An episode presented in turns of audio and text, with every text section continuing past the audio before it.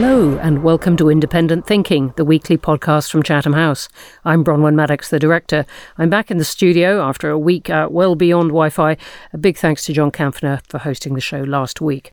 On this edition, we'll be turning to China first to discuss the anti-lockdown protest sweeping the cities of Beijing, Shanghai, Guangzhou. What does it tell us about China's response to COVID? How serious are they for Xi Jinping's legitimacy so soon after the party conference? And do they point to wider problems that lie ahead for China, which faces a slowing economy and rising youth unemployment? We're also going to be turning our attention to North Korea and the security threat it continues to pose. twenty twenty-two so far has been a record year for its ballistic missile launches, two in November. How far has the nuclear program and the missiles developed, and what does it mean for the country's neighbours? Well, joining me to answer all these questions, lots of them, and actually more appearing by the moment, I've got Ben Bland, the director of our Asia Pacific programme. Hi, Ben. Great to be with you, Bronwen. Great to have you here. And I'm glad to say we also have returning to this podcast Doctor Yu Jie, a senior research fellow with the Asia programme, who's having an exceptionally busy week. Well, Bronwen, really delighted to return here. Thank you very much indeed. And I am delighted that joining us down the line from Washington is Ankit Panda, the Stanton Senior Fellow at the Carnegie Endowment for International Peace. And he's also editor-at-large for The Diplomat magazine and has written and advised widely on North Korea. Welcome, Ankit. Thank you so much for the invitation to be here today. I'm delighted to have you. Well, look, let's plunge straight in. All kinds of things um, happening in China. The protests have been gripping everyone. But, Yu Jie, I wonder if you could just bring us up to date. Right. Uh, three things in here. As of today, uh, we just noticed that um, the, the State Council, the Chinese State Council, dropped the term zero COVID. That, for me, is a major U-turn, um, considering the events had happened over the last weekend. So clearly, the Chinese government realized the anger and frustration of the Chinese public is really beyond anyone's belief at this stage. Now, secondly, I think there's also a background to a bigger question is, the government cannot use the excuses of protecting everyone's life at expenses of rob everyone's personal wealth. I mean, that's exactly what zero COVID strategy has caused the damage of many others. Now, thirdly, it is, well, the Chinese government made an um, announcement that's still encouraging foreign direct investment, still encouraging foreign visitors to visit China. But with the border has been closed in the last three years, and for me, this seems to be the words and these doesn't match at all. The words have gone, zero COVID. Has the policy gone? Um, I think gradually the policy will have to, to go. The problem is now for Xi Jinping is how to make that U-turn, as we know that all smart leaders know how to make U-turns. So hopefully he would have the political audacity to know when is the right time to persuade his population to live together with this virus. Can you explain to us why a country that can pretty much force everyone to stay at home has not been able to get everyone vaccinated? Well, three things in here again. Um, firstly is the lack of clear communication from the scientific community regarding why the Chinese people need to take this vaccination, considering the infection rate in the past two years are extremely low in single digits. So there's no incentive among the public taking vaccination. Secondly, particularly for the most vulnerable groups, that the Chinese government didn't run a vaccination campaign at all, just let it happen very naturally. Now, thirdly, this is to do with the societal behavior of the Chinese elderly. They are very risk averse. So if they have a tiny little bit problem, they run after the hospital. And by the way, the, the social healthcare in China for urban citizens are free. So they will run to the hospital, and hence they're so afraid by taking this vaccine, the side effect will taking over any other things. Were you surprised at how explosive these protests have become? I wasn't surprised at all because, I mean, I think after what happened in spring in Shanghai, and that sense of anger and frustration and agony has been shared among quite most uh, most part of the Chinese society. So I think for me, that seems to be something inevitable. But obviously, given what's had happened in Xinjiang uh, last Friday, and that was really the key trigger, and let people felt perhaps next day will be their turn and their life will be under threat because of this very um, non-scientific um, COVID measures.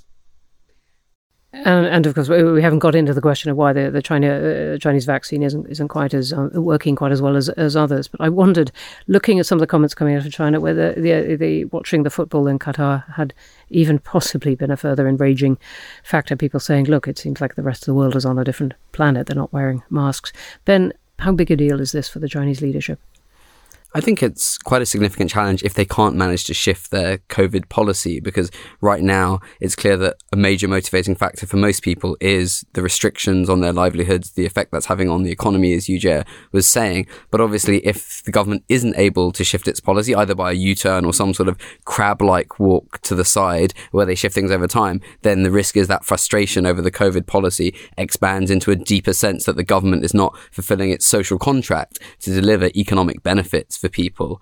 Um, so I think that's got to be the big risk, which is why there is a pressure on the government to shift policy. But I think it's going to be hard for, for Xi Jinping to do a U-turn uh, of the sort that we're quite used to experiencing, because he's spent the last couple of years, you know, trying to argue that the Chinese approach of dynamic COVID zero, as they call it, is, you know, sets an example to the world that Chinese authoritarian system can do things that democratic governance can't. So to shift is going to be difficult, and I think it can only likely happen in fits and starts. But if they don't do that, then the pressure is going to build and build and build and represent more of a direct challenge to the party's authority.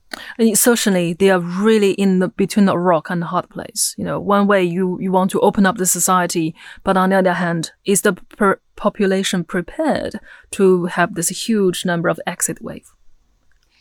Ankit, what's the view from Washington? We're hearing a lot from the Biden administration about wanting to be tougher on China. We've heard that for some time, but also wanting allies uh, in NATO to be tougher on China.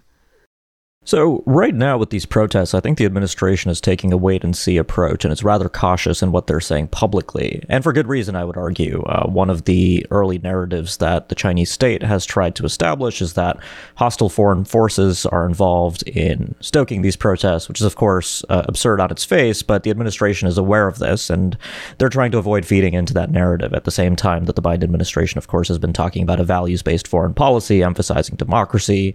Uh, the other bit of context here is that after the precipitous decline in U S-China ties after Speaker Pelosi's visit to Taiwan in August, um, the administration sensed that they had the opportunity to sort of right the ship after the in-person meeting between President Xi and Biden in Bali uh, just a couple weeks before these protests. So I think they're quite wary about um, putting a wrong foot forward here, potentially, uh, and, and and jeopardizing that that progress that has uh, taken place in the bilateral relationship. The NATO piece, I think, is more interesting, right? We had a, a new strategic concept that recognizes China uh, as a systemic challenge for the alliance, but of course, it's a thirty-member alliance, and views on China within the alliance could not be more diverse. And so there's there continues to be, I would say, a patchwork within NATO of how various members uh, view the China challenge and their opinions on how the transatlantic alliance should actually be changing what it's doing to uh, to uh, to help manage the China challenge. Uh, and of course, all of this is happening against the backdrop uh, of an actual war in Europe, which was, of course, uh, focused NATO directly on its doorstep. Uh, but longer term, I think we will see the alliance grappling with what exactly it will mean to compete more forcefully with China in the Indo-Pacific. Yes, and we're hearing quite a bit about uh, the U S wanting NATO allies almost as explicitly as a quid pro quo for what it's supplying to Ukraine to join it in being tougher on China. In fact, we had David Miliband, the former foreign secretary, talking at Chatham House this week, and this is what he had to say on China and the U K's policy. And what I see um, across the West, actually, the European Union did this, now the Americans have adopted it. Um, I think it would have been helpful if the Prime Minister had said it last night. There are areas where the relationship between the West and China has, that there are red lines of both sides, and it's important for those red lines to be clear. There are areas where there is competition, and that competition can be fair or it can be unfair. And then there are areas where there is necessary cooperation. And climate would be an example, health pandemics would be a, an example as well. I served on something called the International Panel on um, Pandemic Preparedness and Response. Uh, There's no future safeguard against pandemics that doesn't involve engagement with um, uh, China. Now, my concern over the last couple of years has been that that third area of cooperation is going to be close to zero. Actually, coming out of the last G twenty meeting, the, the commitment, and John Kerry deserves a lot of credit for this, the, the determination to, of the Americans now to engineer a conversation with China about the climate issue, I think is is positive. And so I, I, I find that three-part distinction. There are areas of potential confrontation where red lines are important, there are areas of competition, and then there are areas of uh, cooperation. I think that's the way to try and sort out a multifaceted relationship with China that recognizes its own distinctive place in the global uh, system. And that was in the context of the Prime Minister, Rishi Sunak, saying that Britain would be taking a tougher line on China, something that I'm, I'm sure we're going to explore in future podcasts, what that actually means. Ben, this wait-and-see uh, position that uh, Ankit's been describing, um, what do you think people in other countries, other governments are watching, uh, are waiting for at this point? In, in terms of China? Yes. In terms of the, well, I, I think there's an economic question here for much of the rest of Asia, because their economies are deeply, deeply integrated into China's. So China being closed off from the world means that it's stemmed the flow of investment out of China. It stemmed the flow of tourists um, into economies all around the region. And for the last few years before COVID, um, we saw many parts of Asia kind of retool key parts of their economy to be open to Chinese tourists. There were huge casinos built on the border with Laos, um, big tourist-focused uh, resorts focused on Chinese tourists in Vietnam, Indonesia, elsewhere. And we've just, you know, seen obviously those tourists haven't returned um, in the last few years. And that's that's quite a problem for the rest of the region. I think also in terms of political communication, um, the lack of uh, travel for Chinese academics, uh, Chinese officials makes it harder to communicate. I was recently in Vietnam at a big South China Sea conference they organize every year. And there were participants from all around the region, from Europe, from America, but the Chinese participants were only engaging virtually, and it definitely made it harder to communicate with them on obviously what's a pretty challenging diplomatic issue, given what's been going on in the South China Sea in the last few years. Yu Jie, we're, we're beginning to hear a lot about decoupling, China decoupling from the world, this being something the leadership wants, to be more self-sufficient and so on.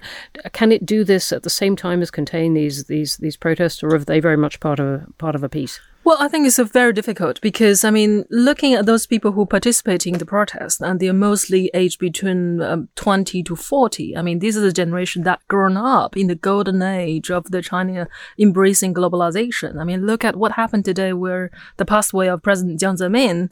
The reason why people commemorate him is not just commemorate him as a person, but also commemorate him as an icon somehow who embrace the globalization within China that brings an enormous amount of economic and also society benefits to this generation who stood up within the protest this week.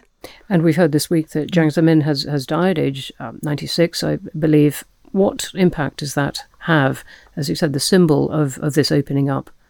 Well, interestingly, I mean, he, he, he was born on the same year as Her Majesty and also died on the same year as Her Majesty. Um, people will always remember he is someone who is very urban and who is really willing to speak to Westerners and also especially the Western journalists and speaking very confidently.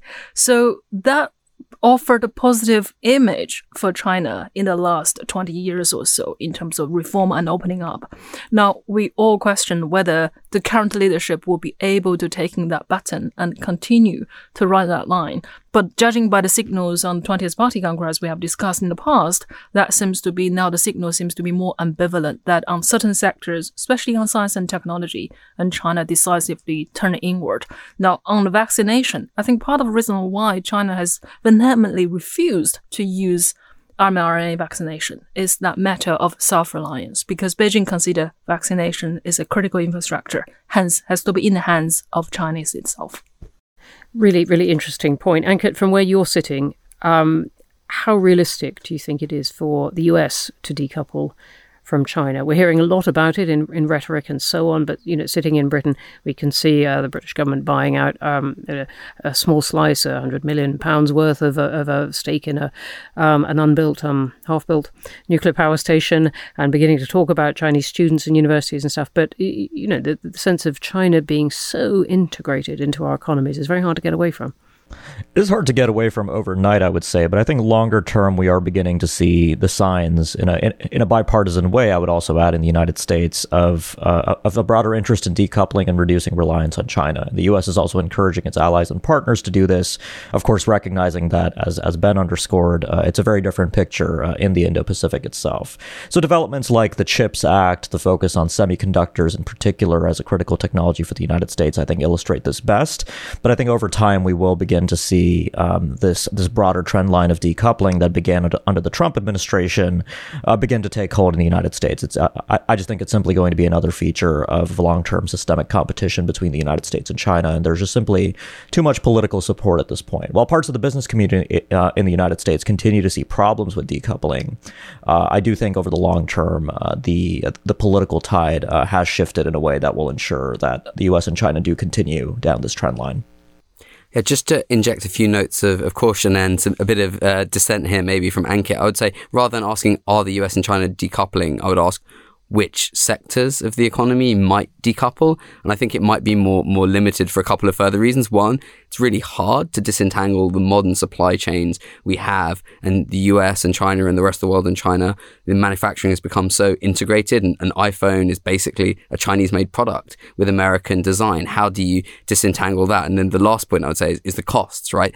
So it's fine now to push sort of industrial policy at the early stage, um, but further down the line, if decoupling is going to move into more and more sectors, someone's going to have to pay for that. And that's either going to be, you know, higher taxes and subsidies or higher costs for consumer goods. And I think it's not clear that yet that the American public, let alone the British or the South Korean or anyone else, are willing to bear these higher costs. That's yeah, that's I, I think that's an important corrective. And also, you know, as we as we head into a more difficult economic climate here in the United States and globally in twenty twenty-three, I think this is going to be one of the areas to really watch for, is how much appetite will there be to sustain decoupling when economic times do continue to become tougher and tougher. People probably don't have a lot from directly from Russia in their houses other than oil and gas. Uh, they're obviously doing without that. Pushes up the price. But if you're talking about everything from children's toys to iPhones costing many times as much, That is um, that is a very hard decision. Well, let's use that as a pivot to talk about uh, a country and an economy with which very few countries have any degree of coupling other than, um, one might argue, China, um, North Korea. Uh, the missile and nuclear weapons program continues to grow, and in the most recent test on November eighteenth, a ballistic missile fired from North Korea landed in Japan's exclusive economic zone. That's the zone two hundred kilometers from its shoreline where it claims sovereign rights. And that follows a spate of tests that make twenty twenty-two the most prolific year for North Korea in terms of missiles, with regular reports that the North may be planning another nuclear test. Ankit, can you tell us what we should make of it? Yeah, sure. So I think the first thing to say is that, you know, twenty twenty-two has been unprecedented just in the intensity of North Korean launch activity. Uh, I try to keep a spreadsheet where I where I count missile launches, and uh, after after this month, uh, November twenty twenty-two. It's just become it's just become completely uh, impossible to keep track of the precise number of missiles that North Korea has been launching. Uh, and so the other point I would emphasize is that where in the past, the word test was the most appropriate noun to use to describe most North Korean missile launches, that's no longer true. Uh, the, in fact, the majority of North Korean launches this year have been operational exercises. Uh, and, and in the latter part of the year in particular, they've been responses to uh, activities carried out by the United States and South Korea, as the North Koreans have pointed out. So we're beginning to, I think, enter a new phase in North Korea's development of its missile capabilities. Uh, quantitatively, their missile forces are larger than they've ever been. In qualitative terms, they're more sophisticated and more diverse and more survivable than they've ever been, uh, and and the North Koreans continue to ensure that that should deterrence fail and should a conflict break out on the Korean Peninsula, that they'll have the ability to use these missile capabilities, including nuclear-capable missiles, uh, to uh, to tactical and strategic effect. That's really what they've been working towards uh, throughout the bulk of this year. And the significance of this incursion on Japan's economic zone, uh, there's waters around Japan. The first time North Korea uh, launched a ballistic missile into Japan's exclusive economic zone was in late twenty sixteen. Uh, and since then, unfortunately, it's become a mainstay, particularly as they've started to test longer range missiles. Uh, so this this recent test that you cited uh, was of an intercontinental range ballistic missile. The North Koreans shortened the range of such a missile to just a few hundred kilometers by launching it at an incredibly steep trajectory, sending it thousands of kilometers uh, above the Earth's atmosphere and simply landing it back down in the Sea of Japan. And so in this case, uh, that that missile did come down in Japan's econo- uh, exclusive economic zone. Uh, the problem, of course, is the North Koreans do not pre-notify uh, the international community of these launches like other countries that carry out missile launches. Uh, so it does represent a risk to civil aviation, to maritime traffic. Uh, and so the Japanese government uh, protests uh, prominently after after any such North Korean demonstration. But the unfortunate reality is that uh, since twenty sixteen, the North Koreans have simply started doing this uh, quite regularly, uh, and Tokyo really has had very little uh, to offer in the way of deterring uh, such North Korean demonstrations. Yu Jie, how does China look at this? Is it alarmed by this, or does it this actually suit it? Well, I think China has been extremely alarmed and also annoyed, considering um, North Korea is one of the major recipients for Chinese um, foreign aids, firstly. Secondly is by having a very annoying neighbor not tell exactly what they've been doing. Um, I think the uh, statement made by Xi Jinping when he met Olaf Scholz and also when he met President Biden, um, where he's talking about denouncing the use and also the threat of use of nuclear weapons, I think it's not only pointed towards Russia, but also simply Xi Jinping wants to send a very stern warning to North Korea as well. Do not entertain such idea of the utility of nuclear weapons in here. So that's one layer. Now, secondly, um, at the end of the day, I think it's because of that very particular geography that led to into North Korea's position towards China very special. So ultimately, what China really wanted is to have North Korea as a, remain as a buffer state, irrespective of what happened within in the entire entire peninsula. So no matter what the bad behavior North Korea will continue to do, then Beijing will have still have to offer the bread and butter, the bloodline, the economic bloodline for North Korea. Now, and also... So as you're describing it, mm-hmm. I mean, this is a situation in some mm-hmm. sense that China could control. In some sense, China can control, but then on the other hand, I think China also fear that if um, if the certain um, natural disaster or famine would happen within North Korea, has already happened, that the large number of asylum seekers were flooded into Manchuria, part of China, then that would really cause economic damage for northern part of China as well, which is already has been much deprived de- deprived by, by many other factors. Ben, if you're sitting in Seoul or elsewhere in the region, uh, an annoying neighbour or something even more alarming? Obviously, for for, for South Korea, it's it's a very different situation, and, and for Japan too. Uh, and we've seen, you know, both those countries, the leadership try and rally support. So recently in, in Bangkok, on the back of one of the big summits there, there was a meeting between South Korean and Japanese leaders with four of the Five Eyes. The U K Prime Minister was, was not there because they weren't invited. It was an Asia Pacific summit. But but the other the other four, Canada, U S, Australia and New Zealand, met with the South Korean and Japanese leaders to kind of jointly raise their concerns about this.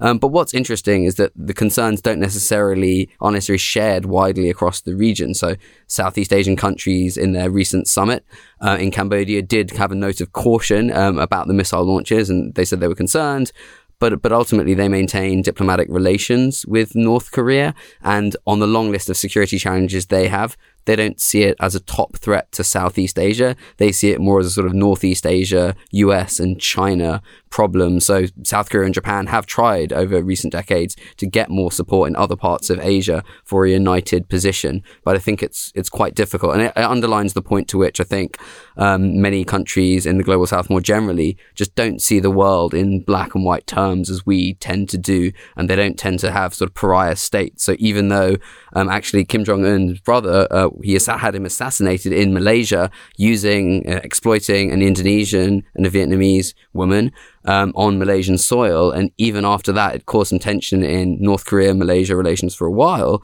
Um, but Southeast Asian nations didn't cut off their diplomatic ties, which are quite limited anyway, but they're, they're still carrying on. So I think they want to keep relations with all sides. And that's not really helpful. I mean, ultimately, if we want to move forward on this issue, it would be good if they had a stronger voice. But I guess they have enough of their own domestic problems and other security challenges to be dealing with.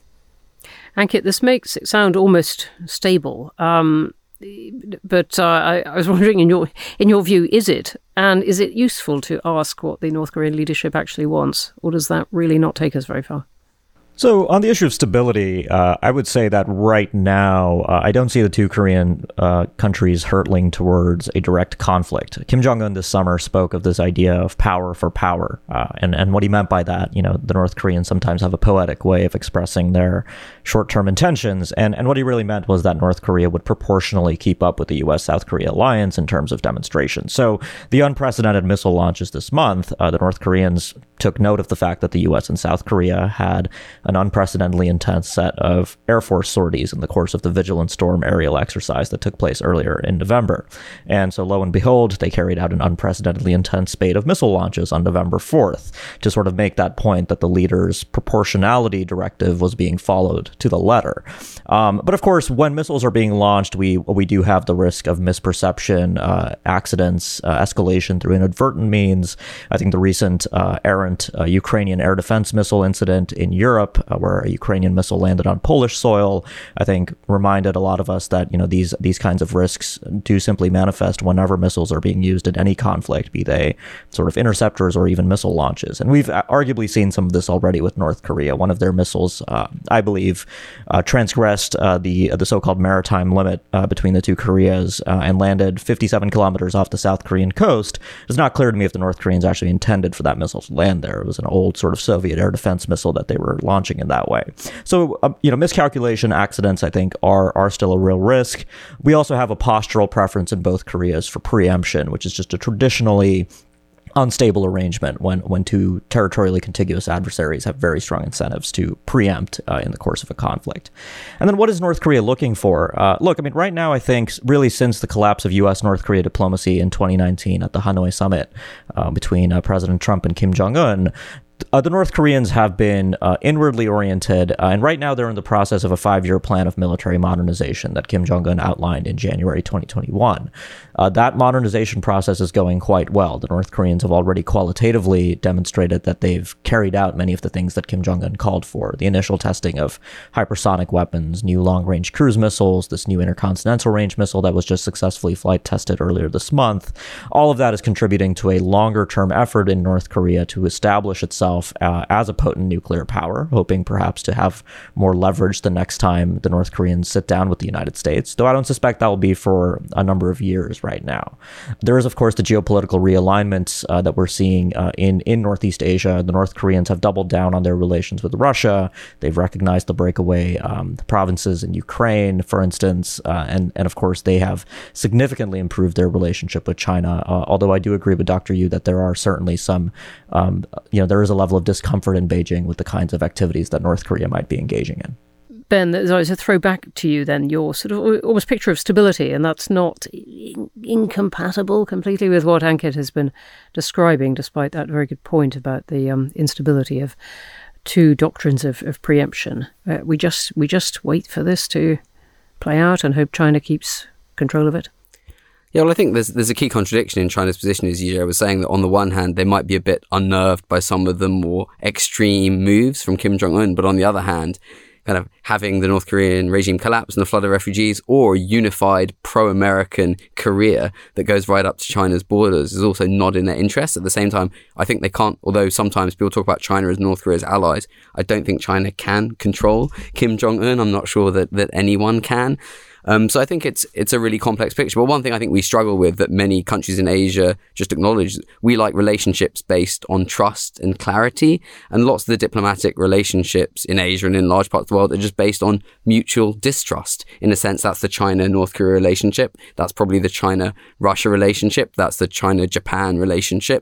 So it's not that people say what they want clearly and agree where the red lines are, but there's a degree of mutual distrust. And over the years, people have worked out how to live with each other on a number of very problematic issues, obviously North Korea being one, maybe Taiwan being being another. But but like Ankit said, when sort of missiles are flying around, the risk of miscalculation is certainly rising. Yeah, it's certainly it's certainly not zero. You you are nodding at this picture of the, the mutual distrust. Mutual distrust, and also what we see in this uh, triangle seems to be shifting, that uh, Russia is now beginning to pivot. It was getting even closer with North Korea. I think, again, considering both countries are sharing long borders with Beijing, and then that would be considered, if Beijing can't handle well, that's probably going to be Beijing's biggest the national security threat. It does not come from the United States, but it will come from the two nuclear powers. That is going to impact China's own security within Northeast Asia region more than anything else. And just a tiny bit more on that tantalizing thought, because um, these are both um, almost allies uh, or uh, um, that, that China has been dealing with. We know it's been alarmed by what Russia is doing in U- Ukraine. Um, you think this this is something of, of considerable concern to the Chinese leadership? Well, I mean, judging by the joint statement G twenty has been put together, and clearly Beijing is now looking for some kind of hook, or itself can unhook from the so-called um, Beijing-Moscow alliance or alignment as such. But however, um, given the, the, the most difficult things in here for Beijing is that by having a reasonably stable Russia and anti-West Russia is really in China's interest. But whereas on the other hand, if we do have a Russia that has become pro, more pro-Western, and that has also become China's conundrum as well. So again, Beijing is now sitting in this um, conundrum, in a very difficult choice to make. Well, thank you for taking us almost back to the beginning. We started with the internal conundrums of facing the Chinese leadership and have come to the ones in the region. Um, Now, thank you all very much, uh, Ben Bland, Yu Jie, and Ankit Panda. Thank you for joining us. And you can follow all of our speakers on Twitter, as well as all the work of our Asia Pacific programme. Ankit also hosts, I'm, I'm going to mention this, the Diplomat's Asia Geopolitics podcast, which I really recommend listening to. And you can find all of our podcasts on Apple, Spotify, all major platforms, as well as through our social media channels. And please do like, follow, subscribe, leave us a review. Um, I don't mind what it says. I really do want to hear from you. To read more from all our experts around the world and to find out more about our events, many of them every week, or to become a member, we'd love to have you. Don't forget to visit our website, chatham house dot org, and you can follow all our work.